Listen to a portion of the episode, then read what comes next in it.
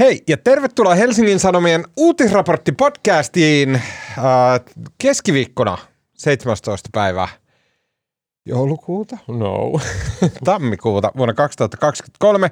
Mun nimi on äh, Tuomas Peltomäki ja kanssani täällä Helsingin Sanomien podcast-studiossa Helsingissä äh, Suomessa äh, ovat, ja tää on nyt kyllä jännittävä esittely, tuttu ja turvallinen Marko Junkkari, ää, tuota, politiikkaa toimitat Helsingin Sanomien toimituksessa. Hei Marko.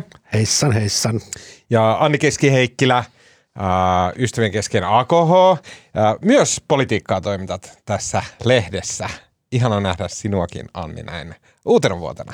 Samoin, samoin Tuomas. Moikka vaan. Uh, mutta tämä mun innostus liittyy siihen, että meillä on pää- paikan päällä uh, erikoisvieras uh, tota pitkästä aikaa podcastin alkuperäinen juontaja vuodelta Nakki ja Kivi, uh, tota Anna-Sofia Berner, ystävien kesken Sohvi. Hei Sohvi. No hei Tuomas. Mitä sulle kuuluu? Oikein hyvää.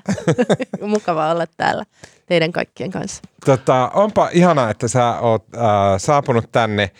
Sä oot ollut pitkään pois äh, Helsingin Sanomista. Haluatko kertoa kaikkia värikkäitä vaiheita, mitä tänään on liittynyt? No, olin pois kaksi vuotta. Se on ja, pitkä tai, aika. No, kyllä. Näinä he, hektisinä internet-aikoina. Kyllä. Äh, tein lapsen ja kirjan. No niin, okei. Okay. Minkälainen podista, kirja se oli? Podista, ai minkälainen lapsiveres. Minkälainen lapsi tuli? Onnistuko? Ihana. Ja mikä kirja oli? Ää, sen nimi on Kymmenen haavaa Amerikan sydämessä ja se ilmestyy keväällä. Ah, mä rakastan tuota oh. melodramaattista mm. sielua, mikä sulla on. Niin ja siis Sohvihan oli, jos joku nyt ei kaikkia sen tietää, mun Sohvi oli siis ennen tätä vanhempainvapaata, oli siis Amerikan kirjeenvaihtajana niin. kolme vuotta. Niin. Että podissa sä et ole ollut meidän laskun mukaan kuuteen vuoteen. Mm. Mahdollisesti, joo. En pysty jotenkin, laskemaan niin kauas, mutta... Jotenkin itsekin nuortuu, kun Sohvi jotain vieressä. Kyllä, äh, tota, ähm, ilmeisesti tällä viikolla ei ole mitään oikaistavaa. Huh. Päästiin siitäkin tota, äh, domino-efektistä. Sä sanoit tuossa alussa, että on vuosi kaksikymmentäkolme, mutta nyt on siis vuosi kaksikymmentäneljä. Mä voin oikaista sen saman tien. No niin, mutta tämän viikon podcastissa keskustellaan Iowan tapahtumista ja Iowan tapahtumilla siis viitataan tietenkin Donald Trumpin veretseisauttavaan voittoon republikaanien kaukuusissa, jonka termi, jonka Sohvi meille kohta suomentaa. Äh, mitä tämä tarkoittaa nyt äh, republikaani äh, tota, ehdokkuuden kannalta ja sitä kautta totta kai tänä vuonna käytävien Yhdysvaltain presidentinvaalien kannalta keskustellaan siitä. Äh, ja sen lisäksi keskustellaan näyttelijä kautta yleiselämäntapataiteilija Amanda Palon haastattelusta, jolla äh, Helsingin Sanomissa, jossa hän... Tota, hän Hän tota, kommentoi sitä, että Suomessa on oikeistohallituksen tekojen vuoksi niin, niin tota, köyhää ja surkea, että ihmiset joutuu näpistelemään ruokaa pysyäkseen hengissä. Väite ei kai millään tavalla pidä paikkaansa, mutta puhutaan siitä ja puhutaan tästä keskustelusta siinä ympärillä. Ja mä jotenkin lupaan, että yritetään käydä tämmöinen niin kuin tasapainoinen ja ei hihittelevä keskustelu, koska tässä on mun mielestä semmoisia hyviä ja vakavia ja tärkeitä ja niin kuin kiinnostavia virtauksia taustalla. Ja vielä kolmanneksi, Marko, nyt tänään on alkanut ennakkoäänestys Suomessa, Suomen presidentinvaaleissa, joten sinä annat tämmöisen niin kuin State of Play, joka on suomeksi silleen, että miten palikat tällä hetkellä makaa monologin ja sen jälkeen keskustellaan siitä, että miltä näyttää presidentinvaalit nyt, kun ennakkoääniä saa ruveta antamaan. Ja lopuksi vielä hyviä keskustelun aiheita pitkien epämukavien hiljaisuuksien varalle.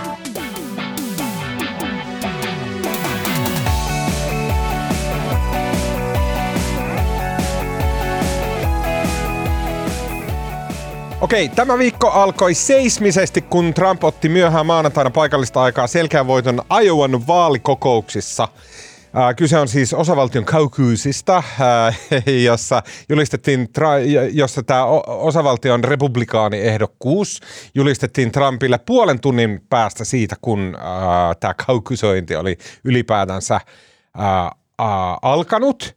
Uh, siis ilmeisesti sillä, että kaikki kynnelle kykenevät kaukuisit eivät ole käyneet kaukusoimassa. Sohvi, mikä on tämä kaukuisi ja miten tässä nyt näkyy? Se on siis suomeksi suomennettu vaalikokous ja se on tämmöinen, mikä joissain osavaltioissa kuuluis, kuuluisammin, kuuluisimmin Iowassa on vielä käytössä näissä esivaaleissa, joissa siis kokoonnutaan yhteen ja sitten siellä paikan päällä ää, on siis kokous ja sitten siinä kokouksessa äänestetään, että ketä me kannatetaan ää, presidentin, presi, puolueen presidenttiehdokkaaksi. Onko se, onko se niin käsiäänestys vai mitä se tapahtuu? Siinä no, on jotain hassua. Ää, niitä on ilmeisesti eri tavoilla. Mä olin, olin paikan päällä ää, neljä vuotta sitten demokraattien kaukuuseissa, niin kuin Tuomassa kaukuuseissa. Ja siinä oli, siinä osa, jumppasalissa, missä mä olin, niin mentiin aina tiettyyn nurkkaan sen mukaan, no, että niin ketä ehdokat. Mutta sitten on myös käsiäänestyksiä ja sitten mä katsoin just Ylen lähetyksessä, oli musta semmoinen, missä otettiin lappuja paperipussista, että ilmeisesti ne käytännöt vaihtelevat. Mutta käytännössä siis äänestetään paikan päällä ää, kokoustamalla. Mm. Ja sehän tarkoittaa, että aika pieni joukko ihmisiä sitten osallistuu näihin myös lopulta. Tai onko liian pieni. Suoraa sanoa heitä valitsijamieheksi? Öö, oo, ei, ei, ei, ei, he on, he on ihan, niin he on, he on vaan ketä vaan niin kuin puolueen jäseniä. Ja puolueen jäseniksi voi mun mielestä Iowassa ilmoittautua vaikka siinä samassa tilanteessa. Että ja, eikö siellä ollut kauhean lumimyrsky ja pakkanen? Siellä oli hirvittävän kylmä ja mä olin tyytyväinen, että mä en ollut siellä tänä vuonna. Uh, loppujen lopuksi tässä Iowan, uh, joka on tämmöinen pohjoinen farmiosavaltio. Joo ja, siis, joo, ja ehkä tiivistyksenä se, että Iowa on perinteisesti aloittanut nämä esivaalikaudet, ja se on niin kuin se lähtölaukaus Yhdysvaltain vaalivuodelle, mm. uh, ja, ja näin.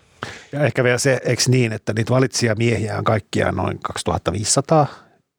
Tuolla no, Iowassa valitaan neljäkymmentä, jostain muistan lukeneeni tällaisen suhteen. Se on jo mahdollista et näin. Mikä, tämä joo, ei, tämä ei niin sinänsä ratkaise ei, vielä ei, mitään. Tämä ei ratkaise, tämä on tällainen symbolinen alku, mutta, mutta joo. Se mikä voi ratkaista on se, että Trump sai sitten tästä Iowan caucusista lopulta viisikymmentäyksi prosenttia äänistä. Äh, lähin kilpailija Ron DeSantis, Kalifornian, Floridan, Floridan kuvernööri. Pormestari. Kuvernööri, Floridan kuvernööri. Hän sai kaksikymmentäyksi prosenttia ja Nikki Haley, entinen Y K-lähettiläs, yhdeksäntoista prosenttia. Helsingin Sanomien ja Washingtonin kirjeenvaihtaja Elina Väntönen kirjoitti tällä tavalla, että kyse ei ollut vaan voitosta, siis Trumpin kannalta vaan voiton suuruudesta. Trumpin yli viidenkymmenen prosentin kannatus lähetti vahvan signaalin hänen haastajilleen, älkää edes yrittäkö. Ähm... Okei, mä haluaisin äh, puhua siitä, että miten järisyttävän fataali isku tämä oli Suomelle sohvi. tota, no, mm, mun mielestä on ensinnäkin jo pitkään ollut selvää, että Trump on, on se ehdokas. Ja mä oon paljon miettinyt nyt median roolia tässä, kun on tietyt käytänteet suomalaisellakin medialla, että mennään sinne Iowaan ja ja mennään näihin esivaaliosavaltioihin ja sitten niin kuin on niin kuin perinne siitä, että sitten kerrotaan näiden ehdokkaiden mahdollisuuksista ja spekuloidaan ja näin. Mutta että olisiko mahdollista vaan suoraan sanoa, että, tää, että Trump on se ehdokas, piste. Että mikä tavallaan republikaanien ehdokas. Että, että missä määrin me niin kuin luodaan jonkunnäköistä valheellista kuvaa siitä, että jollakin muulla olisi jotain mahdollisuuksia, koska mun mielestä ei kyllä ole. Eikö se ole kuitenkin nyt teoriassa vielä? Siis seuraavana on tota, tämä New, tota, Hampshire. New Hampshire. Kyllä, ja, ja siellä ja... Tota, Haley varmaankin tekee tosi hyvän tuloksen. Kyllä. Ja tavallaan, niin kun, että jos tapahtuisi semmoinen ihme, että hän olisi about tasoissa Trumpin kanssa, niin eikö se ole kuitenkin Haley silloin jatkaa? No hän jatkaa, mutta kyllä mä uskon, että lopputulos on silti se, että Trump on se ehdokas. Se että, on. Että, ja mä oon hyvin, yleensä ollut hyvin varovainen kaikenlaisissa kannanotoissa, koska mä en tykkää olla väärässä ja, ja se on musta kiusallista, mutta tää on nyt sellainen tilanne, että... että mutta eikö mut mut tässä ollut kuitenkin jonkunlaista keulimista niin kuin jo, joiltain jenkkimedioilta, tai ainakin luin, että niin kuin, ö, koska se, niin kuin Tuomas sanoi, niin puoli tuntia sen jälkeen, kun tää oli alkanut tää... Tota, niin, hyppelehtiminen nurkkiin, niin tota, että se oli julistettu jo niin kuin joissain medioissa. Ja niin. Sitten niin kuin, osa ei ollut vielä edes ehtinyt hyppelehtiä nurkkiin. No tavallaan, niin kuin, mutta sehän on vähän vastaava kuin, että, että no joo. Eh, eh. Että siinä mielessä oli niin kuin sellainen semi, semi-rohkea, no, I don't know. Kyllä, mutta, mutta mun mielestä se on myös rehe- tavallaan rehellistä. On, mutta myös Ron DeSantis nosti tästä hirveän. Mm, joo. Älä mölö, että tämä oli nyt tämmöistä vaalivaikuttamista, että ei annettu hänen kannattajia edes tulla kannattamaan. Niin, kyllä. Ja, ja tavallaan amerikkalaisen median osalta mä ymmärrän, että niiden pitää pitää vaihtoehdot niin kuin edes näennäisesti auki, mutta sitten just me, ei me, meidän yleisö ei äänestä Yhdysvaltain presidentinvaaleissa. Mm, niin, että me voitaisiin niin, niin, julistaa. Niin, joo. Niin, niin. niin, aivan totta. Mutta on, on, se, on se hämmentävää vielä, että mä tosiaan kuten aina mainitsen, tota, luen sitä New York Timesia netistä ja niin kuin viimeisen kuukauden ajan, siellä on aina sellainen niin kuin nippu näitä mielipidekirjoituksia mm. eri kolumnisteilta ja toimittajilta ja tota, nyt on aika noin ehkä kymmenkunta tai viisitoista kolumnia siinä rivessä. Niistä on joka päivä yli puolet käsittelee Trumpia. Se on mm. niin kuin Bidenia ei mainita koko lehdessä oikeastaan ollenkaan. Se on Trump, Trump, Trump. Ja niin kuin, no tämähän on ihan sama kuin silloin kuusitoista niin uudestaan. Niin on, mitään niin. ei ole opettu. Oh, mä haluan vielä pysyä tässä Iowassa, koska se Joo. nimellisesti on tämä meidän aihe, että mä haluan ymmärtää sen, että mitä se tarkoittaa se viisikymmentäyksi prosenttia, Joo. koska mu- mä, mä oon tämmönen niin kuin paskahousunen fatalisti. Mun mielestä se tarkoittaa, että NATO tuhoutuu. Uh, sieltä lähtee heinäsirkat. Uh, U S A on käytännössä jo vetäytynyt pois suojaamasta Eurooppaa. Putin on startannut tankit.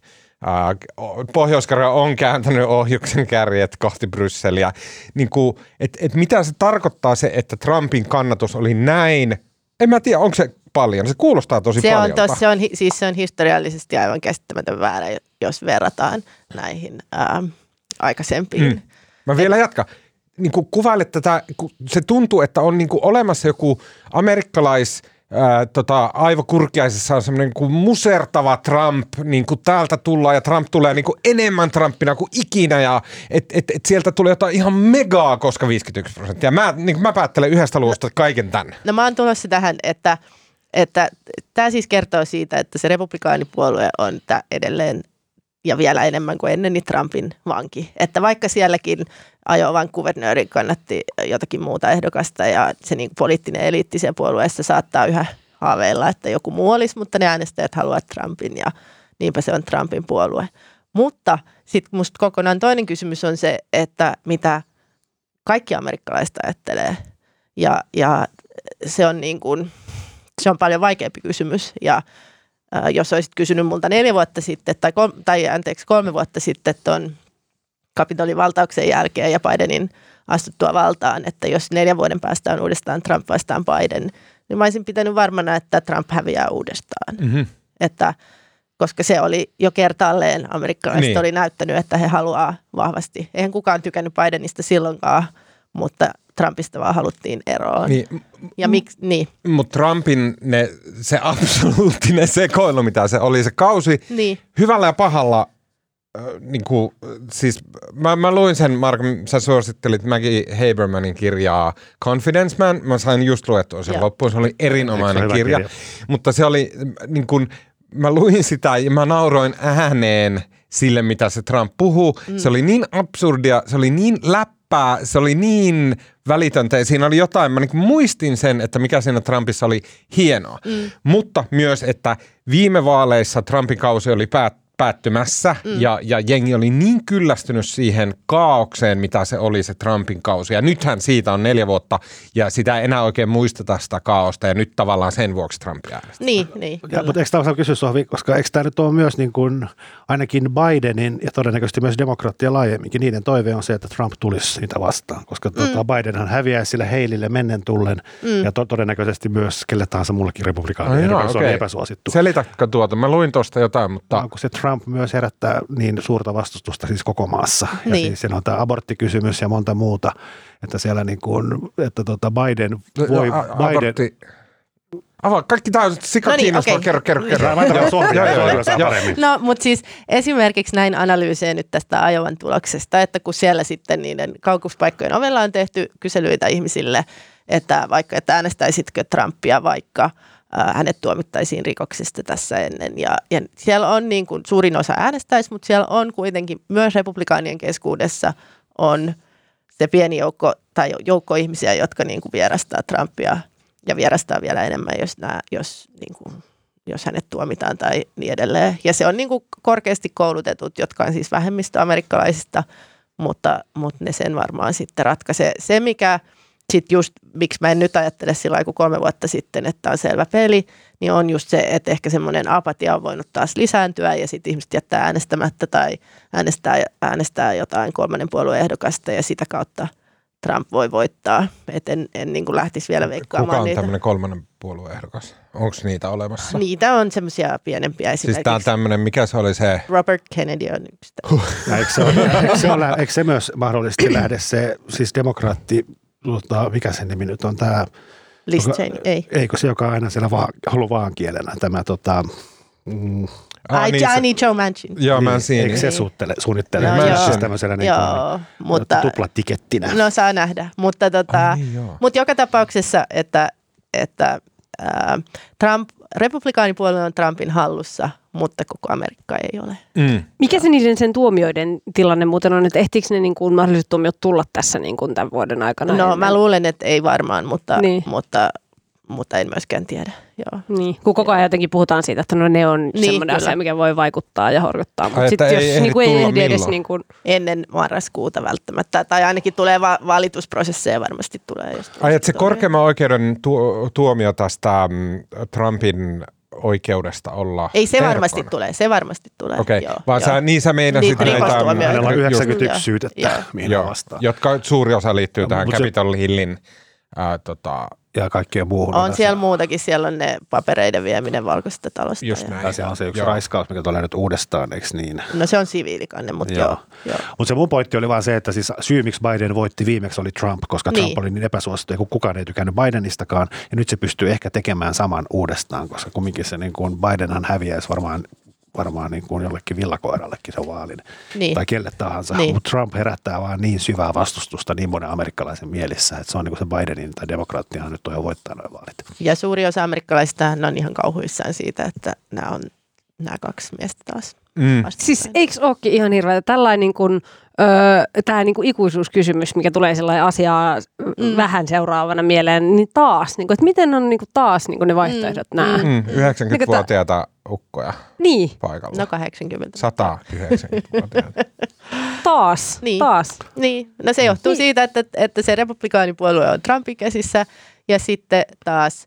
Biden on koko ikänsä halunnut olla presidentti ja nyt se on päässyt presidentiksi, niin miksi hän luopuisi siitä? Ja toisaalta demokraattien ei kannata haastaa Bidenia, koska se hajottaisi sitä puoluetta sisältäpäin ja silloin ää, Trumpista voisi tulla vielä varmemmin presidentti. Mm, tai kahta ajattelua varmasti demokraatissa mm. osa mielestä nimenomaan pitää, pitäisi Biden kiskasta siltä pois. Joo, joo, kyllä. Jo, koska kyllä. muuten ei ole mitään mahdollisuutta voittaa. Mutta Trump. Kukaan ei kuitenkaan lähde haastamaan. Onko se muuten mahdollista, että mitä jos Biden nyt, onko se mahdollista, että hän vielä luopuisi, että hän ei lähdekään ehdolle? No teoriassa. Mitä sitten tapahtuisi? No sitten varmaan etsitään joku muu. Et, eihän olisiko siinä ole muuta. Kumminkin esivaalit sitten? Niin, Mä siitä mä en ole ihan varma, koska käsit, varmaan jonkunlainen prosessi on.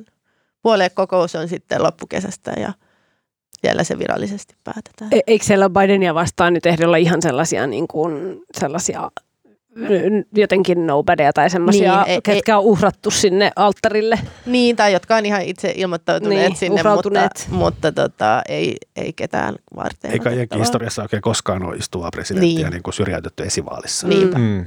Sillä oli se ehdokkaana se yksi höpö, jonka nimeä mä en nyt muista, joka ehdo, asettuessaan ehdolle ilmoitti, että hän asettautuu ehdolle rohka, rohkaistakseen muita asettumaan. Aivan, aivan, aivan, aivan. Jotenkin hyvin vuonna, pientä se liike. Vuonna tuhatyhdeksänsataakuusikymmentäkahdeksan istuva presidentti, tähän nyt viitataan Yhdysvalloissa, Lyndon B. Johnson, demokraatti, ää, oli lähdössä, mutta sitten yllättäen peruikin tota, ää, suunnitelmansa ja sitten... sitten Sitten tuli monenmoista kuohuntaa. Mm. Um, mulla on tää vähän tämmöinen sirpale kysymys, mutta varmaan Sohvi, sä eniten kuitenkin pidät silmällä ja katsot esimerkiksi videomuotoisesti uh, jenkkimeininkiä. Mä oon jotenkin sen Trumpin kauden jälkeen lopetin kokonaan mm. niiden videoiden katsomisen. Mm. O- onko Joe Biden siinä kunnossa, että hän pärjäisi televisioväittelyssä Trumpille? No siis, jos mä mietin... Ja mä viittaan tähän niin kuin vanhuus ja niin kuin tämmöiseen, niin kuin, tämmöiseen ihmehaurausaspektiin, niin. mikä vaikuttaa olevan Bidenilla. Niin, Bidenhan vaikuttaa aika paljon, paljon, tai se niin kuin heidän ikäeronsa on siis neljä vuotta, mutta se vaikuttaa paljon suuremmalta, koska Trump on, on energisempi ja, ja Trump, ää, Biden tosiaan vaikuttaa hauraalta. Ää, mutta siis mun mielestä ehkä se on vähän epärelevantti kysely, koska a, mä en usko, että televisioväittelyt vaikuttaa ihan hirveästi niistä okay. äänestyspäätöksiä. Ja sitten silloin neljä vuotta sitten se väittely, mikä heillä oli, niin sehän oli ihan karmeeta. Silloin he, niin se oli aivan järkyttävää, että me nyt tiedä, että olisiko tämä, onko sillä sitten lopulta hirveästi merkitystä. Niin, ai jaa, okei, okay, eikö? Joo, en, en, en usko, että se ratkaisee mitään, koska nämä kannat, siis amerikkalaisten poliittiset kannat on nyt todella, tai ainakin on ollut viime vuodet, nyt me ei tiedetä mitä tapahtuu, mutta on ollut tosi lukittuja. Niin tavallaan just se, että vaikka ei pitäisi kummastakaan ehdokkaasta, niin sit sä äänestät sitä oman puolueen ehdokasta. Ja toki Trumpista moni pitääkin. Kerro Sohvi, mitä Tuomas tuossa yritti jo kysyä, mutta mitä sä arvioit niin kuin lyhyesti, että millainen Trumpin toinen kausi sitten olisi? Ken tietää. Tämä oli tänään musta Hesarin, oliko se tänään Hesarin pääkirjoituksessakin, ja mä luin kiinnostuksella, että mihin on päädytty, ja lopputulos oli se, no, että, jotain. Että ken mitä tietää. Ja siis, kesän on kirjoitettu no, paljon siitä, miten hän lähtee nyt paljon paremmin valmistautuneena. Niin, se on, ja... se... Tästä puhuttiin presidentinvaali, siis Suomen pressavaali. No se, joo, mulla on täällä. Niin kuin, kyllä. Tota, niin, se kai se on ainakin se, ne, jotka pelkäävät äh, tai ovat huolissaan tästä Trumpista, niin se huoli on just se, että siellä on paljon vahvempi koneisto. Öm, oli ihan hyvä, musta öm, ö, jossain podcastissa, jota kuuntelin, niin oli tämmöinen vertaus, että, että Trumpin ensimmäisellä kaudella sillä oli vähän niin kuin tämmöinen koalitiohallitus, että siellä oli erimielisyyksiä siellä niin kuin hallinnon sisällä paljon enemmän, jotka sitten taas painotti sitä, kun nyt se on niin kuin tiukemmin, että käytännössä, ö, niin kuin, että se, käytännössä että olisi vain yhden puolueen tai yhden aika ääripuolueen mm. ha, niin kuin hallinto, niin se on se ero. Uh, Anni, sä olit menossa mm. just oikeaan suuntaan. Uh, Suomen presidentinvaaleissa on, tai mä haluan nyt sanoa sen vielä kerran ääneen, että Suomen kansalla on aivan poikkeuksellisen upea tilaisuus vaikuttaa siihen tulevaisuuteen, mihin me ollaan menossa. Monella kansakunnalla ei ole tällaista tilaisuutta, että ulkopolitiikan keskeinen johtaja pystytään valitsemaan tilanteessa, missä ulkopolitiikan isot kysymykset on auki. Niin, että vaihtoehtoja on näin paljon ja paljon varten otettavia niin. vaihtoehtoja. Ja siis nyt kun vertaa esimerkiksi jenkkien mm. vaaleihin. Niin, ja sitten jengi ei muista, minkälaista niin kuin aivan kammottavaa horinaa presidentinvaalit on ollut aiemmin, aiemmilla kerroilla. Monta, monta, monta kertaa. Siis semmoista niin kuin puistattavan tylsää ja hirveätä, että semmoisia non-issueita vaan jauhetaan siellä näin. Nyt on kyse siitä, että me ollaan astumassa uuteen aikakauteen. Presidentti on siinä merkittävä ihminen ja se kysymys on, niin kuin sä Anni äsken sanoit, se on tullut esille presidentinvaaliväittelyissä, että mitä sitten kun Trump valitaan, niin mitä se tarkoittaa Suomen kannalta, mitä, miten presidentti täytyy siihen varautua, mitä siitä seuraa meille? Mm, Ilta-Sanomien tentissähän eilen tota, tiistaina niin, tämä kysymys esitettiin ja tässä niin kuin Jussi Halla-aho oli si- sitä mieltä, että no, et olihan Trump jo niin kuin aiemminkin presidenttinä ja silloin ei mitään käynyt. Siinä puhuttiin ehkä niin kuin eniten tästä Natosta ja että voiko Suomen niin kuin tärkein liittolainen olla, olla sitten semmoinen epävakaa tai Kyllä. näin. Ja Halla-aho oli sitä mieltä, että no nyt se on, tota, tai näin, että niin kuin tuskin nytkään mitään pahaa tapahtuu. Ja sitten taas ainakin muistan, että Li Andersson oli sitten taas sitä mieltä, että niin kun, tota, ö, tällä kertaa Trump on vahvempi ja, ja se voi olla niin kun päättäväisempi ja jotenkin sekoilla enemmän. Ei sanonut näillä sanoilla, mutta siis niin kun, mm. että nyt, nyt se ei ole niin kun sama. Mä niin kun tunnistaisin suomalaisesta, ehkä, ehkä se Halla-ahon niin kun lähestymistapa on sellainen suomalaistyypillinen, että otetaan, otetaan että reaalipoliittinen kanta, että jos... Että ikään kuin varaudutaan siihen, että näin käy ja, ja, ja Suomen Yhdysvaltain suurlähettiläs hän pääsi ihan New York Timesiin siitä hyvästä, että hän oli pitänyt tässä välillä myös yhteyttä Trumpia, puhunut hänen kanssaan puhelimessa, että, että Suomi varmaan lähtee siitä, että, että teemme minkä voimme, mutta sehän, sehän Trumpissa niin kuin se arvaamattomuus on, on niin kuin se suurin ja asia. Jos saan taho jatkaa, niin myös se mun mielestä oli tämmöinen tota, ähm, jonkunnäköinen salainen signaali, että ulkoministeri Elina Väntönen, Valtonen oli mennyt Newsmaxiin asti selittämään sitä, että miten olennaista on, että transatlanttinen yhteisö on vahva. Ja sitten mä, mä luin niitä, että mitä hän oli siellä Newsmaxilla selittänyt. Niin joka siellä, on siis tämmöinen oikeistolainen kanava. Se on niin tosi niin, paljon joo. siellä niin kuin, Foxista vielä oikealle joo. ja tämmöinen niin oikein trumpilaisten kanava. Ää, niin siellä sitten mun mielestä nämä Valtosen sanavalinnat oli sellaisia, että ne puhuttelee nimenomaan Trumpia ja Trumpin kannattajia, että ää, tota, um, we can't be weak, Uh, ja we have to be even stronger in the future. Ja tota, and investing in our defense and deterrence, mikä on Trumpin... Niin kun, Joo, siis Suomellahan on tämä vahvuus, että me voidaan todistaa, että me, me on pidetty se. meidän puolustuskunnossa. Kyllä. Mika Aaltola puhuu kolmen prosentin äh, tota, mm. äh, NATO-maksuista, eli siis investoinnista omaan puolustukseen ja näin, mutta siis sille, että musta näyttää siltä, että Suomessa on jossain siellä niin kuin korkealla sumuisissa käytävissä on semmoinen huoli tästä Trumpin mm. valinnasta ja siitä, että mitä se tarkoittaa Naton kannalta ja siitä merkkinä se, että esimerkiksi jos Valtonen käy Newsmaxilla puhumassa Trumpin kannattajille ja sitten, sitten tosiaan äh, tota, äh, tämä käytävä keskustelu. Mä haluaisin kysyä, Marko, äh, mitä sä ajattelet, että mi- miten, miltä tämä kysymys näyttäytyy näille presidenttiehdokkaille, että kun se on semmoinen asia, joka on pakko olla jollain tavalla niin kuin siellä keskiössä siinä, että mikä on se presidenttikauden tulevaisuus. Nämä taistelut tulee olemaan semmoisia niin kuin olennaisia presidentin tulevassa, tulevalla kaudella. NATO, Trump, Putin, kaikki nämä hommat. Ja sitten kuitenkin mä ymmärrän sen, että presidenttiehdokkaat ei pysty nyt suolaamaan itseään, eikä pysty sanomaan mitään, minkä myöhemmin Trump voisi sitten yhtäkkiä vaan kiskastaa, että niin joo, Finland, Finland's president said bla bla bla, ja sitten me ollaan ihan vitun kusessa. Niin minkälainen tämä tilanne on presidenttiehdokkaille?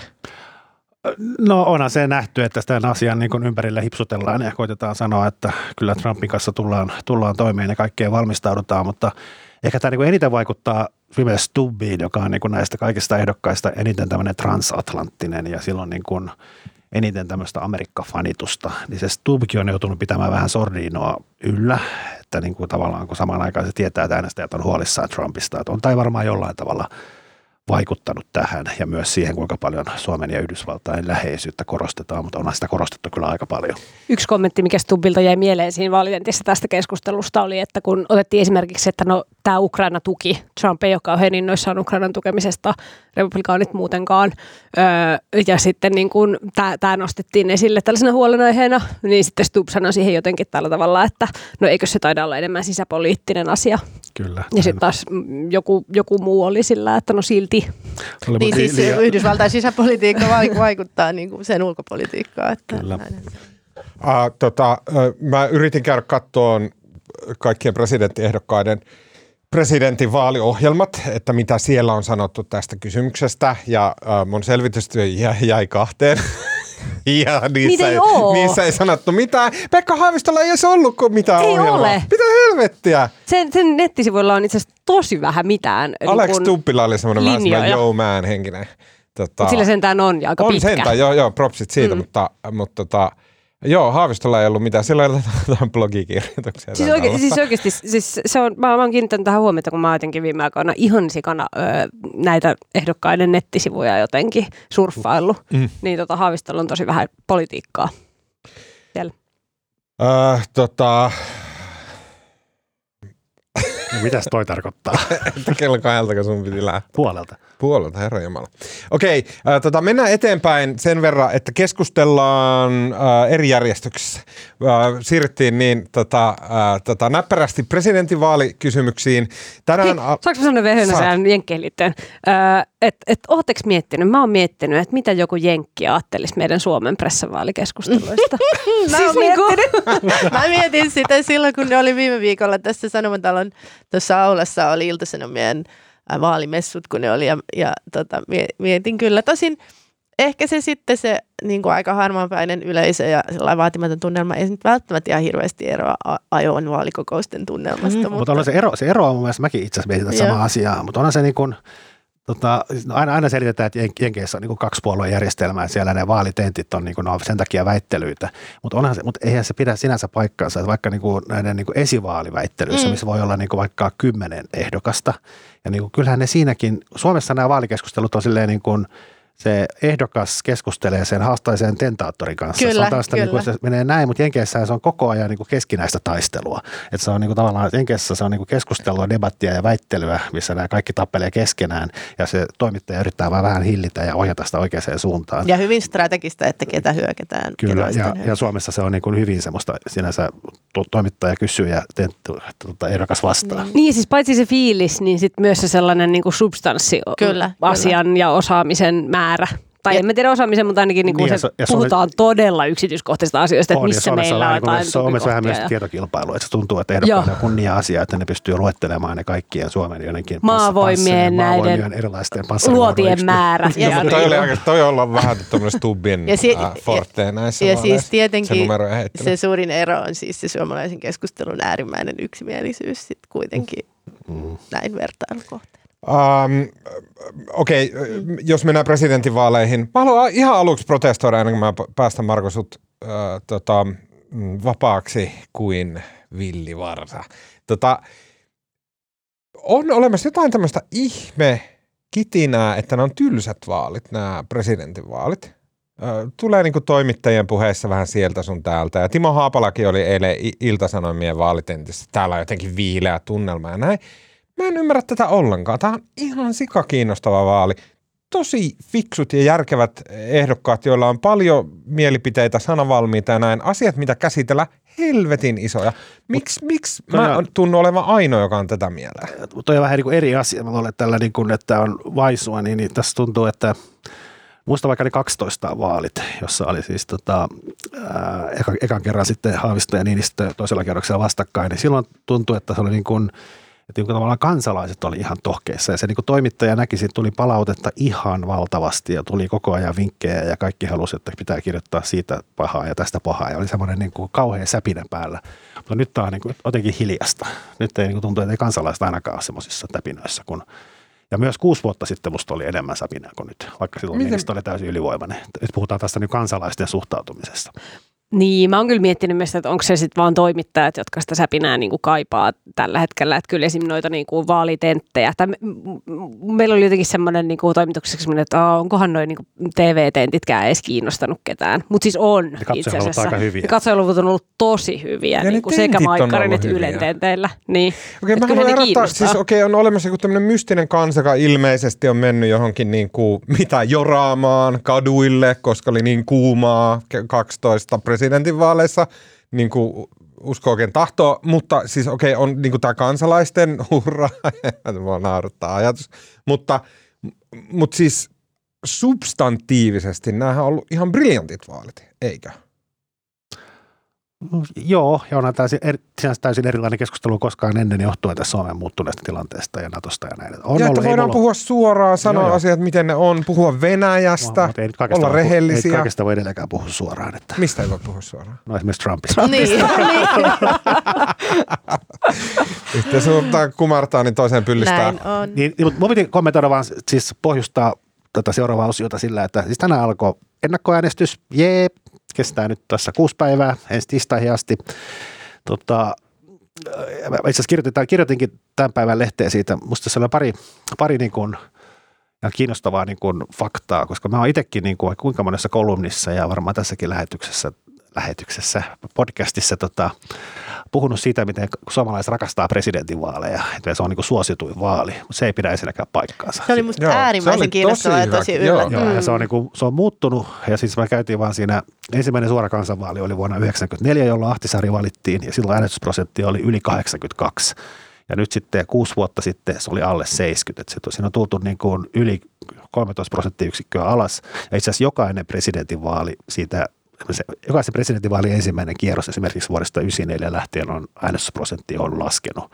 Ja sitten eduskuntavaaleissa trendi on ihan päinvastainen. kaksituhattaseitsemän, jolloin oli pohjat, niin siitä lähtien on tavallaan tultu, no periaatteessa koko ajan ylöspäin. Joissain vaaleissa on tultu pikkusen alaspäin. Nyt kaksikymmentäkolme tultiin muutama prosenttiyksikkö alaspäin vuodesta yhdeksäntoista, mutta se trendi on kumminkin selkeästi ylöspäin.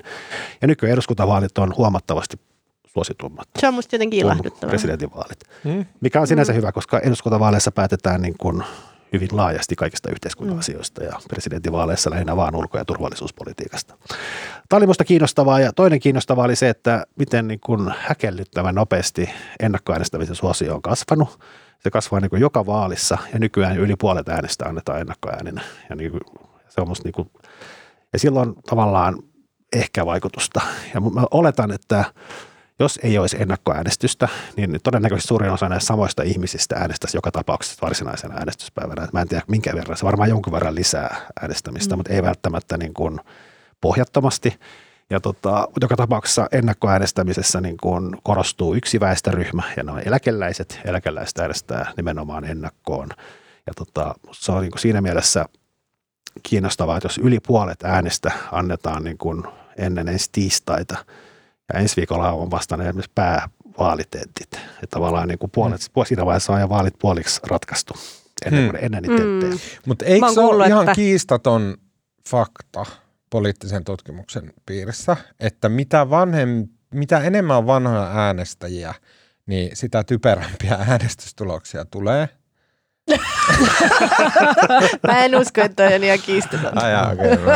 No, siinä, no, no semmoinen, semmoinen trendi on, että se on ihmisten niin kuin, niin kuin itsestäkin huomaa, kun ikääntyy, että ihminen jotenkin urautuu. Että jos niin kuin tavallaan ihminen, tosin mä nyt jotenkin, no, mulla nyt ei ole puoluekantaa, mutta jos ihmisellä on joku puoluekanta vakiintunut, se tuskin sitä enää muuttaa. Tai se kynnys on paljon isompi. Että yleensä niin kuin eläkeläiset äänestää samaa puoluetta kuin äänesti viisikymppisenäkin. Mm. Ja tämä suosii maailma menee eteenpäin, jos Ny- äänestät on kovin vanhaa. Nyt on muuten tapahtunut eläkeläisten, eli tämän podin kuuntelijoiden ö, kannalta merkittävä muutos. Ö, Hesarin näissä tota, tämmöisissä puoluekannatuskallupeissa, niihin otetaan nykyään mukaan myös yli seitsemänkymmentäyhdeksänvuotiaat Joo, tästä ihmiset. Oli jotain uutisia, mä en ymmärtänyt niiden merkitystä. Siis se on eläkeläisten, tai siis tämän iän ylittävien ihmisten niin kun ehkä suurin valituksen aihe ollut niin kun Hesarille. Että, Heinään tota, kallupeissa. Niin, että he ei näy näissä puoluekannatuskallupeissa, koska se rajaus on ollut aiemmin. Vaikka he on suuria aktiivisia äänestäjiä. Niin, ja niiden määrä koko ajan kasvaa, kun okay. väestö ikääntyy. Niin ja, nyt ja otetaan mukaan. Se on ollut tosi erikoista. Nyt oli,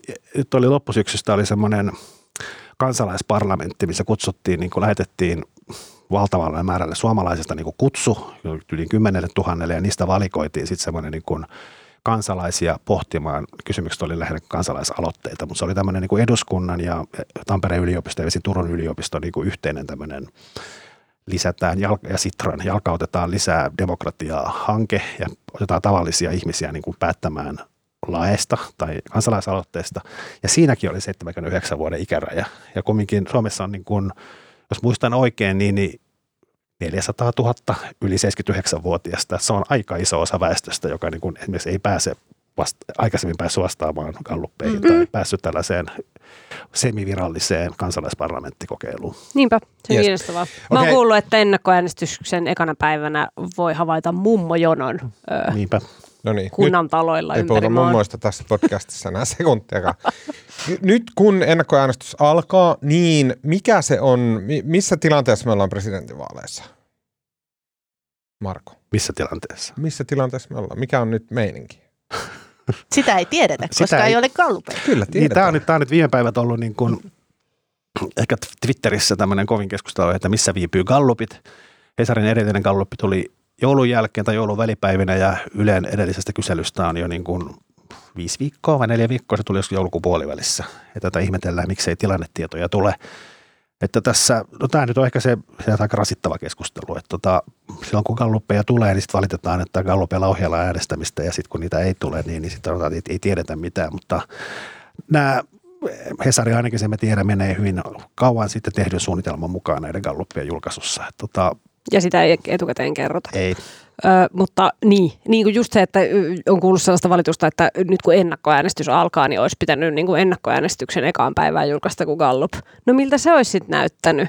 Eikö sekin olisi ollut niin kuin tahallista, tai, tai ei nyt tahallista, mutta sellaista niin kuin, öö, jotenkin, eikö sekin olisi voinut näyttää? Avaatko, öö, että mi- miksi? Siis, si, si, että jos, jos niin kuin olisi päätetty, että juuri kun äänestäminen alkaa, niin julkaistaan öö, että, mikä Gallup, että mikä on tilanne, niin silläkin olisi, voinut olla, silläkin olisi voinut olla vaikutusta siihen, että miten ihmiset tekee äänestyspäätöksiään. Että niin kuin sekä, niin kuin se, siinäkin tilanteessa mikä siinä on väärin, mä en saa kiinni. No ei se mikään ole väärin, mutta siinä on musta niinku samalla tavalla, että niinku, musta se on niinku ehkä olennaisinta se, että nämä Hesari päättää etukäteen nämä julkaisuajankohdat ja niistä pidetään kiinni ja se on musta hyvä käytäntö. Ja musta samalla tavalla, niinku, että jos olisi päätetty etukäteen julkaista nyt niinku tänään ennakkoäänestyksiä alkamispäivänä, niin siitä olisi varmaan tullut myöskin kitinää jostain, jollain periaatteella. Joka, jokaista ajankohtaa voi... Voi kritisoida, mutta, tota, niin, mutta onko siinä on joku nyt... syy, mä melkein, musta tuntuu, että kielen päällä on se, että joku ajatus on siellä, että miksi se on väärin julkaista kalluppeja.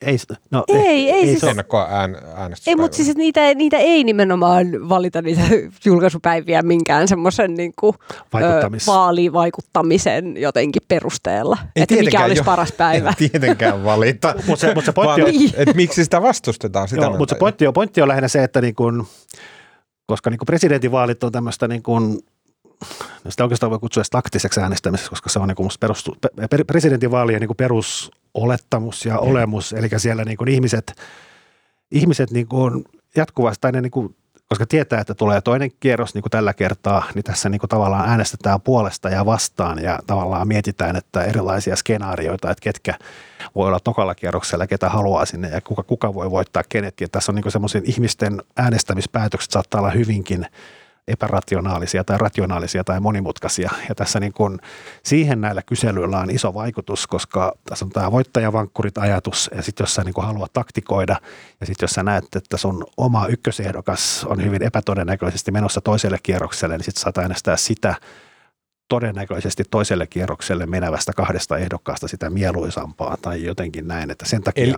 Eli, eli onko siis, niin kuin mä ajattelisin sen sillä tavalla, että just tällä hetkellä se gallupien julkaisun se ydinkysymys on se, että jos nyt julkaistaan gallup ja se näyttää, niin kuin todennäköisesti näyttää, että Jussi Halla-aho on noussut entisestään lähemmäs ää, tota, Haavistoa, niin se johtaa siihen, että käytännössä ää, Urpilaisen ja Li Anderssonin tukijat siirtyy Haaviston taakse. Se olisi se efekti ja se olisi tavallaan, että miten se vaikuttaisi siihen. Ei, ei, ei se varmaan, en mä tiedä. No, mä, ehkä mä olisin nostanut tämän Tuomaksen. Kyllä mä näkisin sen sillä, jo, jos, jos näyttää siltä, että on vaara, joo, että Halla-aho kyllä menee kakkoskierrokselle, joo, eikä Haavisto, joo, niin sitten vasemmalta siirtyy porukkaa Haaviston taakse. Ehkä mä häirisin, kun sä kytkit sen, kun tavallaan kun me ei niin kuin julkaista näitä galluppeja niin kuin se, ne, ne ajankohdat valitaan ihan muilla perusteilla. Joo, sillä, joo, totta kai. Joo, joo, ei se, se, on, siis, ja ei se ole kysymys, mikä tässä on läsnä, että me tässä niin kuin jotenkin taktikoitaisiin, poistakaa se päistänne, kukaan ei ole ajattanut mitään sellaista. Niin, mutta pointti, pointti, siis pointti on se, että me ei tiedetä myöskään sitä tulosta. Ei tietenkään, öö, joo, joo, mutta jos Jussi Halla-ahon trendi on ollut ylöspäin, niin, ja, yleensä... näin, ja jos se tulee lähelle Haavistoa, nyt jos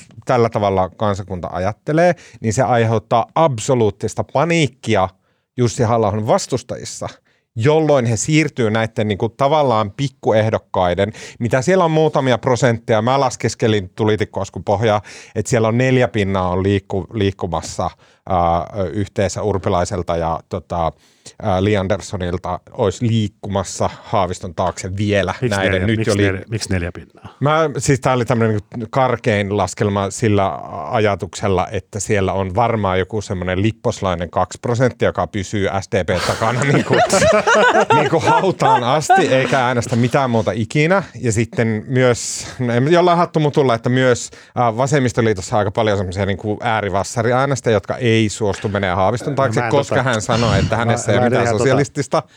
Mutta se on aika näissä kyselyissä näkee, kuitenkin aika iso, äänestä, aika iso osa äänestäjistä ei ole vielä aidosti päättänyt. Ja se on niin kuin... Että itse asiassa siellä voi tapahtua vielä isojakin siirtymiä ihan vain silleen, että ihminen, joka on kahden vaiheella tällä hetkellä, niin se sitten päättääkin. On pakko päättää.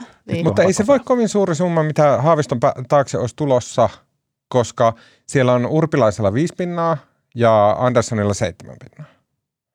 Mutta voihan joku ihminen... Eihän kaikki varmaan siirry. Voihan joku pohtia vaikka niinku Stubbin ja Haaviston välillä tai... tai Reenin ja, Reenin ja mm. Haaviston, Reenin ja Stubbin, okay. Reen, Halla-aho, Halla-aho, Stubbin. Niin. Se on niin kuin, että porvarileirissä. Siis niin kuin... pystyy, ei noita pysty tuolleen laskemaan. Ei, ei. Mm. Ja sitten kun se Haavisto on kumminkin, niin kun, kun hän ei ole yhtään punainen, niin hän varmaan kerää myös periaatteessa porvariääniä. Niin voi olla, joo. Kyllähän Björn Wahlrooskin antoi hänelle vaalitukea. Mutta sitten mä en usko, että Halla-ahon äh, nousu gallupeissa vaikuttaisi porvariäänestäjiin niin voimallisesti. Mm, on niitäkin porvareita. Ehkä. Mm. No mutta nythän siis on kerrottu, että maaseudun tulevaisuuden gallup ainakin on tulossa ilmeisesti vielä loppuviikosta. No niin. Ja tota, ö, ensi viikolla se on kerrottu, että ennen tota, vaalipäivää niin on vielä galluppeja tulossa. Että kyllä sitten nähdään, ei tarvitse spekuloida. Niin, Ylellähän on ennen sitä suurta keskustelua. He julkaisee oman viimeisen gallupinsa niin kuin sen suuren presidentinvaalikeskustelun pohjaksi, mikä on mun mielestä tosi järkevää. On ainakin jotain, mistä keskustella. Just kehuit, miten hyvää keskustelua näissä vaaleissa. Joo, joo, ei vaan. Että, siis mun mielestä on järkevää, että siinä on sitten... Niin kuin, mutta mut, mut jos puhutaan tästä vaalien jännittyvyydestä, niin se, että ei ole näitä lukuja nyt tuoreita tiedossa, niin sehän tekee tästä jännittävämpää. Mm. Kyllä. Ja nyt tavallaan kaikkien ehdokkaiden kannattajat voi niin kuin ajatella, että just heidän oma ehdokkaansa on vahvassa kyllä, nousussa. Kyllä, kyllä. Mä ainakin havaitsin, havaitsin suurta tällaista ajattelua Olli Rehnin kannattajien keskuudesta. Joo, en, enää kyllä tosiaan Twitter oli täynnä Olli Rehn faneja. Tämä vähän aika moni heistäkin oli ihan kepulainen. Mutta niin, niin oli, siinä oli selvästi ehkä, ehkä tämmöinen, voi tämmöinen hurmos, Ma, masinoitu. Tai Olli Rehnhän kyllä onnistui, on, onnistui ihan hyvin siinä Ylen yksilötentissä. Mm. Um, Okei, okay, uh, nyt mä haluan siirtyä keskustelemaan aivan ihastuttavasta saagasta. No niin, tämä on nyt hyvä hetki. Mä poistun nyt. Mulla on tosiaan tapaaminen, mutta puhukaa te tästä saagasta. Marko on taktinen vetäjä. Tätä, Suomessa on kiihkoiltu äh, Amanda Palo-nimisen näyttelijättären vai taiteilijan. Äh, tota, Näyttelijätär ei ole ehkä korrekti termi enää nykyaikana Tuomas. Miksei? Se kuulostaa jotenkin alentuvalta. Miksi? Vähän niin kuin komelianttari. Mikä? Komeliantttarilta. Toki kuulostaa mahtavalta. Ai jaa, okei, okay, mä en ollut tietoinen tästä. Mun mielestä kuulostaa hienolta. Niin. Äh, tota, Amanda Palo-niminen näyttelijä julkaisi Instagramissa ennustuksia tulevalle vuodelle. Monet näistä ennustuksista olivat humoristisia, eli hän ei niin kuin lähettänyt tiedotetta Äh, tota, medioille, vaan äh, tota, postaili omaan someensa. Mutta yhdestä asiasta palo, äh, tota, Palon sitten näistä postauksista lähti leviämään kulovalkea raivo. Ja se, että tota, mm, hän kirjoitti tästä, että äh, varastaminen tulee trendaamaan ja että, äh, otas, mulla oli se täällä oikein äh, tota, kirjoitettu. No, no ei tietenkään ole nyt justiinsa. Se meni jotenkin tällä tavalla, että, että jos näet äh, jonkun varastavan, niin äh, et sitten nähnyt. Eli että niin kun käännetään katse pois, jos joku varastaa. Okei, tästä lähti hyvin tämmöinen rönsyilevä laaja keskustelu, jossa totta kai suurilta osin vaan niin kun haukuttiin tämmöistä äh, tota... nirppanokkaista ja korkealla jossain äh, Taunopalon lapsen lapsen eliitti huuruissa elävää elämästä vieraantunutta ihmistä. Voitko, Mut, ke, voit, saanko kysyä? Jo. Lähtikö tämä keskustelu siis siitä postauksesta vai siitä, että Helsingin Sanomat teki jutun siitä postauksesta? Varmasti siitä, että Helsingin Sanomat teki siitä ja, jutun. Ja lähtikö, lähtikö keskustelu tai jatkuiko keskustelu ö, jotenkin ilman sitä, että Helsingin Sanomat haastatteli lukuisia ihmisiä aiheesta? niin teki, vai he, tapahtuiko ei, se orgaanisesti? Ei, ei, mutta siis tälleen maailman media toimii joka aiheessa. Mm, että joo. Media tekee juttuja, jotka näkee, jotka on joko tärkeitä tai kiinnostavia. Uh, Helsingin Sanomien, jos t- tässä nyt joku tavallaan ajattelee, että Helsingin Sanomat paisuttelee jotain typerää uh, kohua, mutta se ei ole totta, sillä Helsingin Sanomat on kirjoittanut viimeisen kuukausien aikana uh, usein ja paljon uh, varastelun lisääntymisestä. Tämä lähti liikkeelle uutisesta itse asiassa muutama kuukausi sitten, jossa uh, kaupat valitti siitä, että nämä itsepalvelukassat, joka on uusi ja yleistynyt ilmiö, niin ne on johtanut siihen, että näpistely on lisääntynyt. Ja tämä on ollut se niin kuin startti tälle keskustelulle, jota Amanda Palo tavallaan sitten uh, itse uh, jatkoi. Tähän keskusteluun muun muassa tämmöinen niin kuin elämäntapa-näpistelyt ja muut. Näitäkin on ennen Amanda Palon ulostuloja käsitelty. Okei, niin sitten, mutta tässä niin kuin Amanda Palo mun mielestä, hän, niin kuin, hän sai aikaan tämän suuren keskustelun sen vuoksi, että hän myös syytti oikeistohallitusta siitä, että ihmiset ovat nälkäänsä joutuneet ruveta varastamaan ruokaa kaupoista. Kuulostaa aika poskettomalta väitteeltä, mutta mä haluaisin silti keskustella siitä, että mm, onko näin? Ja, ja tota, onko näin, mun mielestä tässä on kaksi kysymystä. Onko näin, että hallituksen toimet on johtaneet tai johtamassa siihen, että Suomessa ihmiset joutuu, ää, ää, tota, joutuu asemaan, jossa he, heillä joutuu huonompaan asemaan sillä tavalla, että he joutuu henkensä pitimiksi näpästämään ää, kaapasta ruokaa. Ja sitten toinen rinnakkainen kysymys on se, että joutuuko ihmiset Suomessa henkensä pitimiksi ää, tai nälän loitolla pitämiseksi näpistämään ruokaa. Se on, mun mielestä nämä kaksi kysymystä on väitteitä, jotka ei välttämättä ole totta, mutta jotka voi myös olla. Mitä te olette mieltä? No hänhän sanoi, että, öö, hänhän sanoi, että tulevaisuudessa mahdollisesti kasvava nä- tai niin kuin lisääntyvä näpistely Kyllä. on oikeistohallituksen syytä. Saanko niin. sanoa? Saanko sanoa? Wikipediassa on semmoinen äh, editointikielto, että ei saa käyttää sellaisia, jotka on nimeltään weasel words, eli näätä sanoja. Ja ne on just tämmöiset tulevaisuudessa mahdollisesti näyttää siltä, että. Niin, niin nimenomaan. Eli siis a, me ei tiedetä. Monet, monet on niin. myös sellainen, niin. toimittaja tietää. Ja se joo. voi tarkoittaa mitä vaan.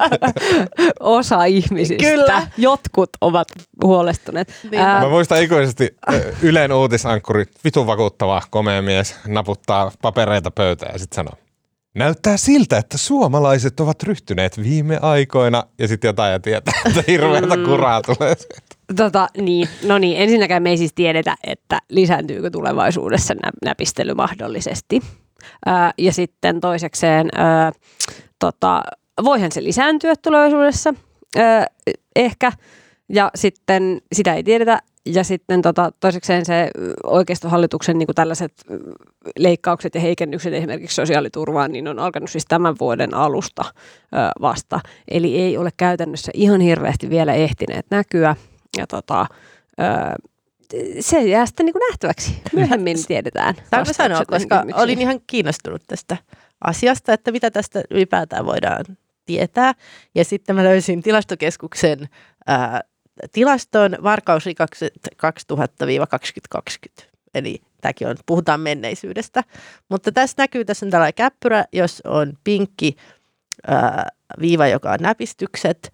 Ja siinä on tämmöistä pientä nousua niin kuin kaksituhattakahdeksan alkaen sinne kaksituhattakymmenen, jolloin oli taantuma. Ja sitten on sellaista loivaa laskua, hyvin loivaa, siis enimmäkseen viiva on aika tasainen. Ja sitten kaksituhattakaksikymmentä, kun tuli pandemia ja siitä seuranneet mullistukset, niin taas pieni nousu. Että ehkä tässä on tämmöistä pientä trendiä, että kun menee taloudellisesti huonosti, niin näpistykset lisääntyy. En tiedä, onko mm. korrelaatio yhtä kuin kausa, kausaliteetti, mutta, mutta tämmöinen. Kyllä mä löytyy. Uskon, mm. että noi voi vaikuttaa vähintään jonkun mentaliteetin tai zeitgeistin tai jonkun tällaisen niin. kautta. Mm. Toki rikollisuudessa aina on myös se, että mitä ilmoitetaan poliisille ja mikä jää piiloon. Niin. Mm. Sinänsä se, että niin, tuo on hyvä pointti, että se voi mm. vaikuttaa sitä kautta, että jos taloudelliset ajat on kovemmat, mm. niin kauppiat ö, mm. ottaa vähän selkärankaa, että hitto, että no nyt ryhdistäydytään, että tämä niin kuin tietty eurosumma häviää meiltä vaan näihin mm. varasteluihin, että nyt näin. Niinpä. Joo, eipä tullut mieleenkään, mutta noinpä se on varmaan todennäköisempää. Että no niin, en, en, en siis tiedä. Mm. Äh, tota, äh, äh, mä, mä niinku, okei, okay, mä mietin sitä, että mm, tässä on niinku monia isoja kysymyksiä. Tässä on läsnä mun mielestä tämmöinen niin kuin, tavallaan iso teatteri. Mun mielestä iso teatteri on myös hyvä, koska sitä kautta tulee keskusteltua. Mm. Jos joku näyttelijä olisi silleen, semmoinen niin kuin harvinaislaatuinen nero, joka jostain kulosaarelaisesta kämpästään äh, tota, äh, teatteritaiteen luentojen ohella niin kuin lomassa ja väleissä näkee, että aa okei, okay, että itse asiassa Suomessa on Suomen niin kuin sosiaaliturvasysteemi on johtanut siihen, että ihmiset ei saa ruokaa mm. ja että se johtuu hallituksen toimista, niin sehän olisi megaluokan uutinen. Mm, mm. Sehän olisi tosi tärkeä ja mm. merkittävä asia. Joten todennäköisesti varmaan niin kuin kyse ei ole siitä, mutta että onko tällä joku arvo, että käyttää tämmöisen niin kuin räiskyvän puheenvuoron sen kiinnittääkseen huomion siihen, että vaikka tämä itse asia ei ole totta, mm. niin että tästä tulee tämmöinen fiilis.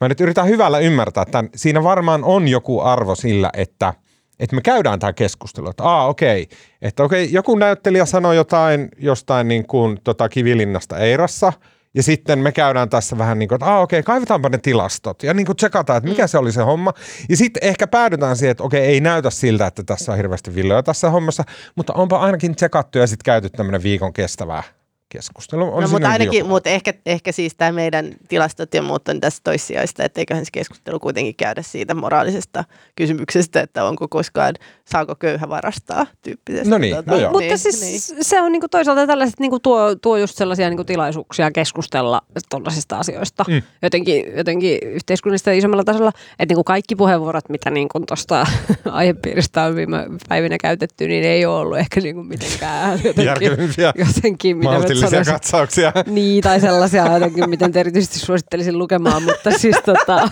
ähm, mutta tota, äh, hyviä, tai siis tämmöinen hyvä ja tasapainoinen juttu oli äh, Teija Sutisen Helsingin Sanomiin kirjoittama juttu, Sikailua vai eriarvoisuuden esiin tuomista, näin poliitikot näkevät keskustelun varastamisesta ja tuolla-elämisestä. Siellä oli juurikin tällaista mor- moraalikeskustelua, jota ehkä liian vähän po- niinku poliitikot jotenkin joutuu käymään tai saavat käydä. Julkisesti. O- oliko joku sitä mieltä, nyt mä en muista siitä jutusta, että, että joo kyllä saa köy- köyhyyteen saa varastaa?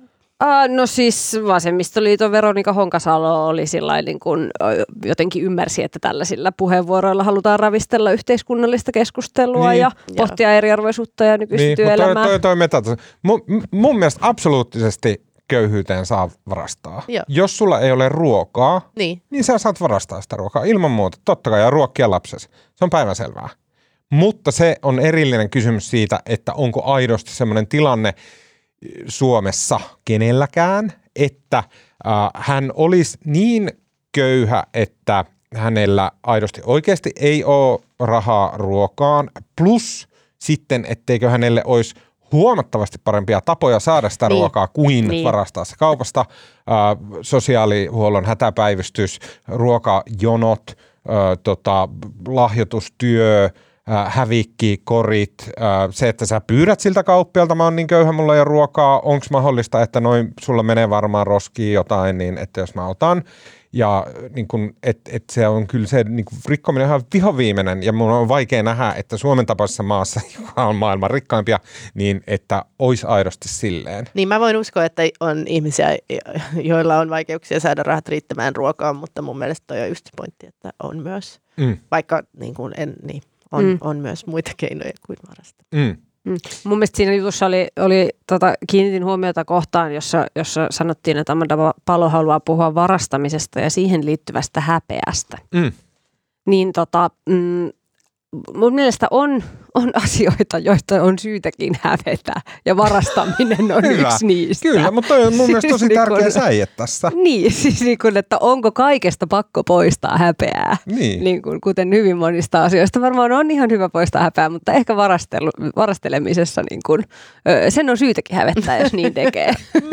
Plus sitten, että tämä on niin kuin sosiaalinen normi, mitä esimerkiksi yritetään lapsille siirtää. Ja, niin, ja niin. siis se on eri asia kuin häpeä köyhyydestä. Se on niin kuin ihan eri asia. Se on taas niin kuin sit oma, oma keskustelunsa. Mm. Mutta siis se, että se varastaminen, että se ei jotenkin saisi hävettää, niin ähm, kyllä se nyt saa vähän hävettää. Onhan se väärin. Niin. Nyt mun mielestä päästään tavallaan siihen, mikä tässä on sitten kiinnostavaa. Okei, niin kuin se kiinnostava kysymys jossain täällä sisällä mun mielestä on se, että miltä näyttää huono-osaisuus. Mm.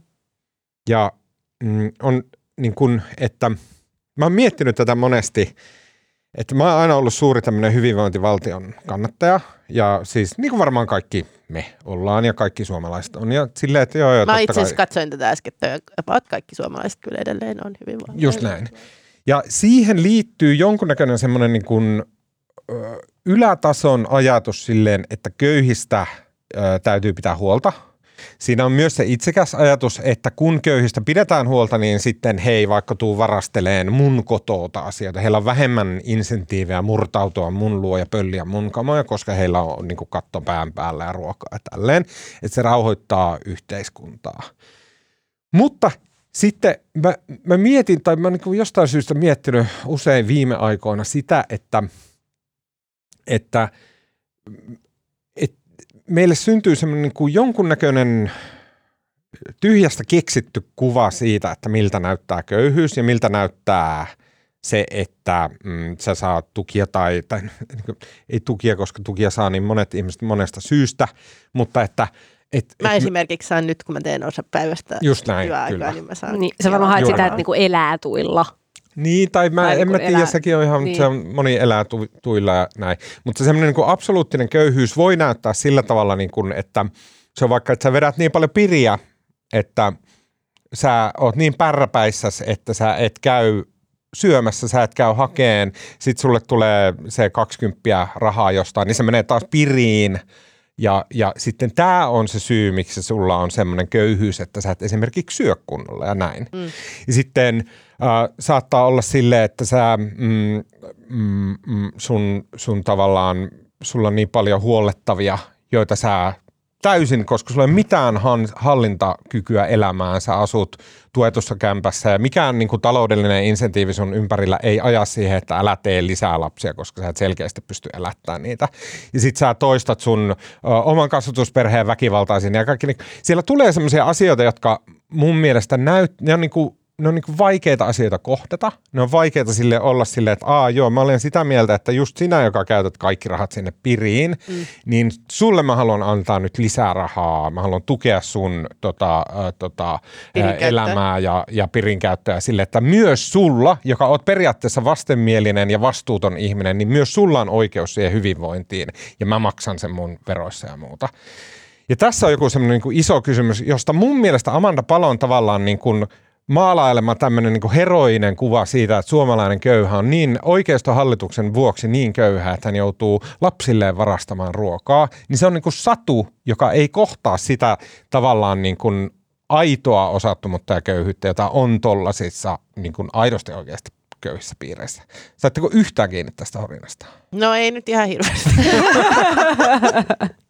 Eli niin siis on erilaiset, on niinku tarvit, niinku, niinku kai se klassinen jaottelu menee, että on niinku jotenkin, oota mikä se sana on, että on niinku, ähm, äh nyt mä en saa kielen päälle, mutta kuitenkin, että on köyhiä, on jotka, joiden köyhyys me jotenkin hyväksytään ja sitten niin ansaitsevia köyhiä ja sitten niitä, jotka ei ansaitse meidän tukea. Tai jotenkin niin. sisäsiistejä niin, ja niin. likaisia. Kyllä, kyllä. Ja mun mm. mielestä se niinku pointti on se, että on paljon vaikeampaa puolustaa, mutta paljon tarpeellisempaa puolustaa niitä niinku ei-ansaitsevien ja likaista ja vastenmielisten asiaa. Mm. Ja mm. sitä tässä ei tavallaan tässä keskustelussa tehdä, vaan mm. tässä yritetään näytellä, niin kuin, että köyhyys olisi, olisi jotain tälleen niin kuin sisäsiistimpää, jotain hyvää, tämmöistä niin kuin sankarillista lastenruokkimista. Sitä on varmasti myös, sitä on monenlaista Suomessakin köyhyyttä, mutta joo, kyllä. Mm. Mm. Um, Mä vielä sitten mä mietin tätä, tähän tuli siihen perään, kun tällä viikolla Yleisradio äh, puhui tästä mm, Alma Tuuva-nimisestä tota, tyypistä, joka hän on ilmeisesti taiteilija, mutta siis hän, hän pitää tämmöistä meemitiliä Instagramissa kuin Pikakahvi Meme Girl, mm. äh, joka oli muistaakseni ihan hyvä, hyviä postauksia. Näin. Ja sitten äh, tämä Alma Tuuva-niminen ihminen, joka ei kyllä millään tavalla ole mikään köyhä, vaan hän on tämmöinen niin pintaliitäjä, tota, taiteilija, pärjääjä, ää, puhuu monen tonnin tota, puhujapalkkioilla firmojen, firmojen tota, vetäytymispäivässä. Ää, mulla on ää, jonkun verran tietoa ää, siitä, että mitä hän on käynyt puhumassa ja näin. Niin tota, sitten tämä Alma Tuuva taas toi esiin tämän, että mm, tota, et Suomessa ei pitäisi tehdä töitä ja näin. Niin. Ja että, että itse asiassa tämmöinen ideologinen työttömyys on ihan hyvää suvattavissa. Ja sitten mun mielestä on niin kuin jotenkin identtinen tämä keskustelu kuin tämä köyhyysnäpistyskeskustelu. No mun mielestä se on myös tosi vanha keskustelu, mutta se johtuu vain siitä, että mä oon vanha. Mutta, ei johdu. Mutta. Mä oon vielä kohtuullisen nuori ja siis menisin just sanoa, että tämä taas mun mielestä niin kuin ei ole semmoinen keskustelu, mikä jotenkin olisi puuttunut meidän niin kuin julkisesta keskustelusta. Niin ja, niin kuin, niin ja mä tämä, mu- tämä, niin kuin, tämä nousee aina niin kuin tasaisin väliä. Ja aina myös, kun tulee niin kuin kokoomushallitus voimaan, niin nämä kaivetaan. Mutta siis oli tämä on myös sillä iltapäivällä, että tämä on niin niin. ka- kaikenlaisten medioiden semmoinen, niin kuin, että nostetaan ideologisesti nyt, sanot, työtä. Mä muistan ton ideologisesti. Ideologisesti työttömän.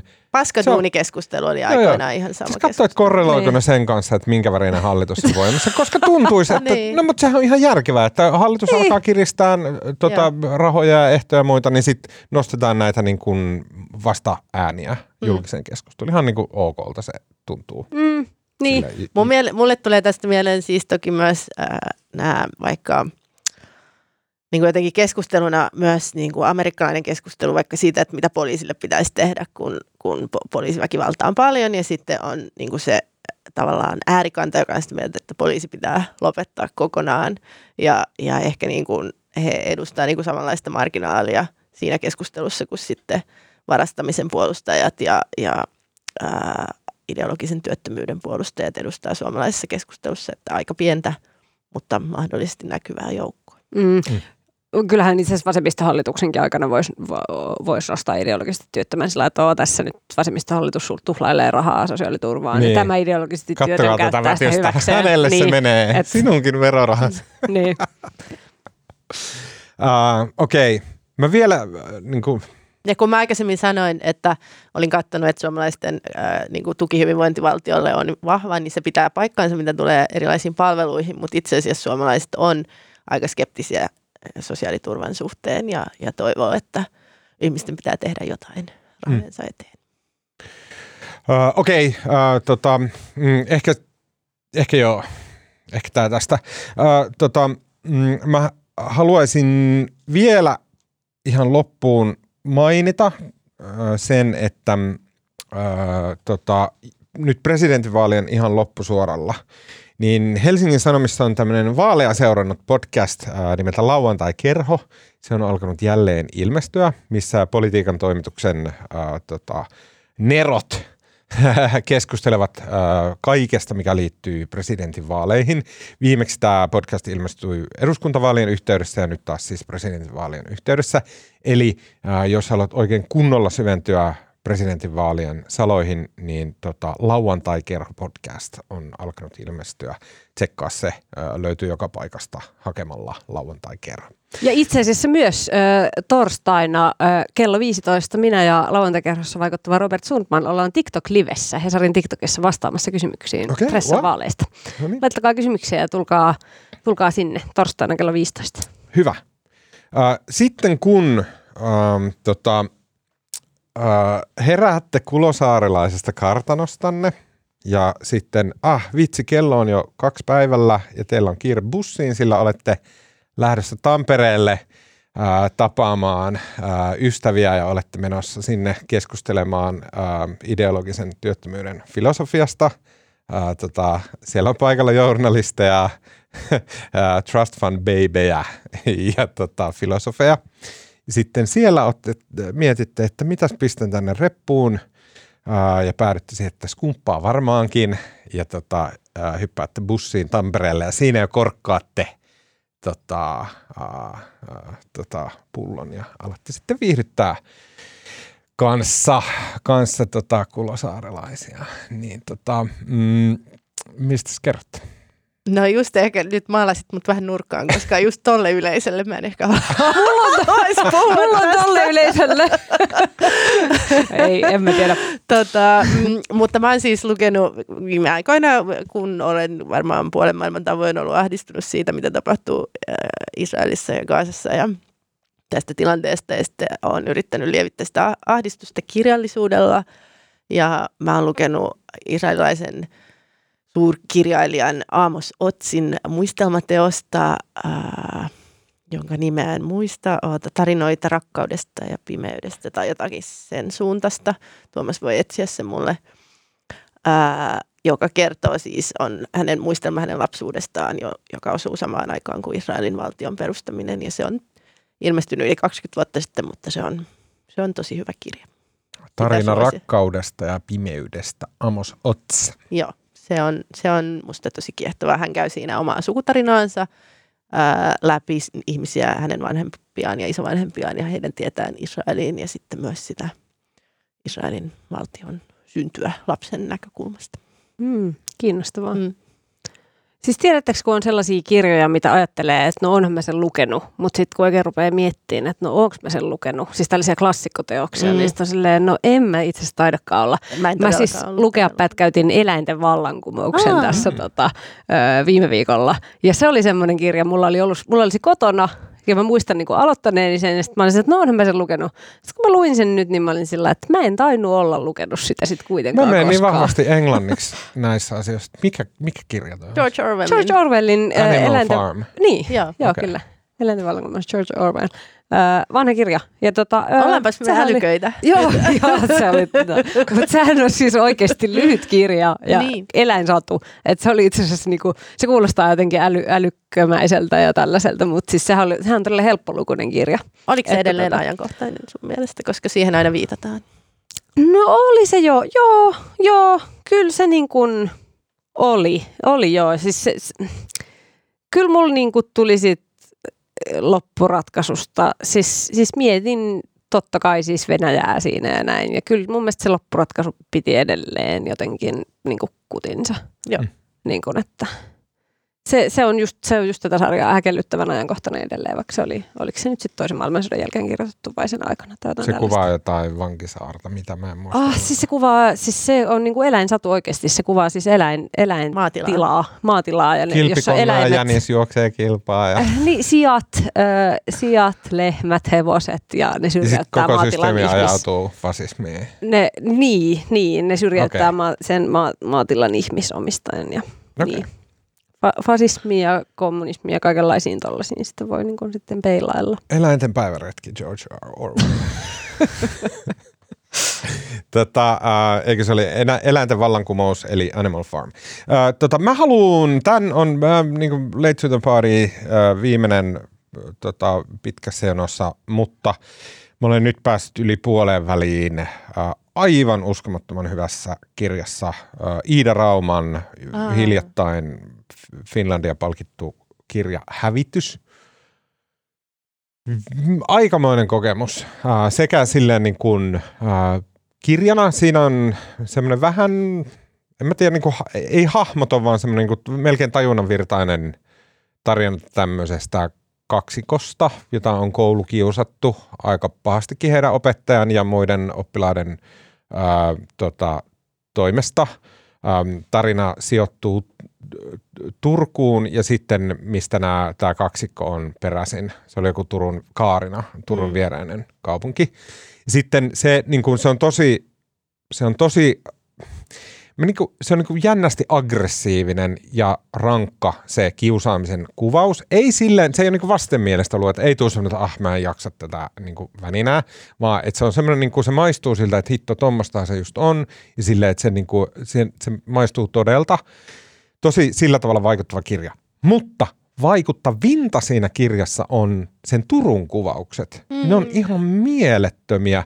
Siinä on, niin kuin, siinä on niin kuin käsittämättömällä tavalla se Turun historia läsnä. Kaikki ne paikat, miksi ne on siellä, mitä siellä on tapahtunut, kuka on tehnyt, miksi, miksi sitä kutsutaan tällä ja tolla nimellä ja näin.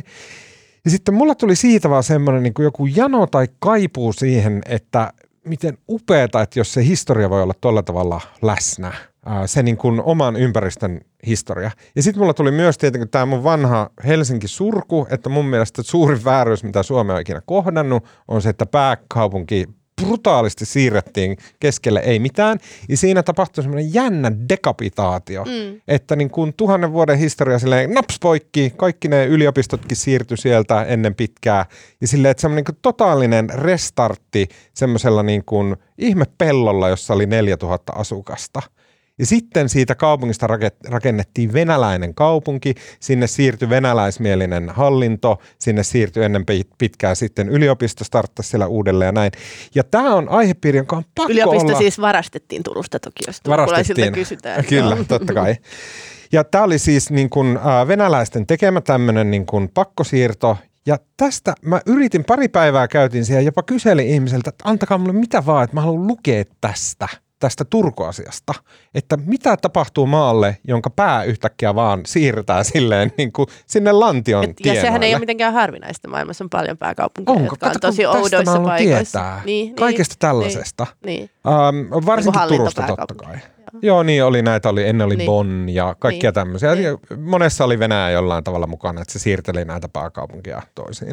Äh, jos kellään kuuntelijalla on vihjata, että niin kuin tästä pääkaupungin siirrosta, että mitä siitä seurasi, mitä kaikkea niin kuin näkyy tilasta. Mä löysin ainoastaan Helsingin Sanomissa, oli yksi juttu, jossa mainittiin, että se johti vuosikymmenien äh, julkaisun, niin kuin, tieteellisten julkaisujen äh, niin kuin alhoon. Se kesti, kesti melkein sata vuotta ennen kuin tieteelliset julkaisut oli takaisin sillä tasolla, missä ne oli Turun ollessa pääkaupunki. Näin. Kaikki tämä on ihan sika kiinnostavaa, kiinnostaa tosi paljon. Please vihjatkaa, jos tiedätte tästä asiasta jotain.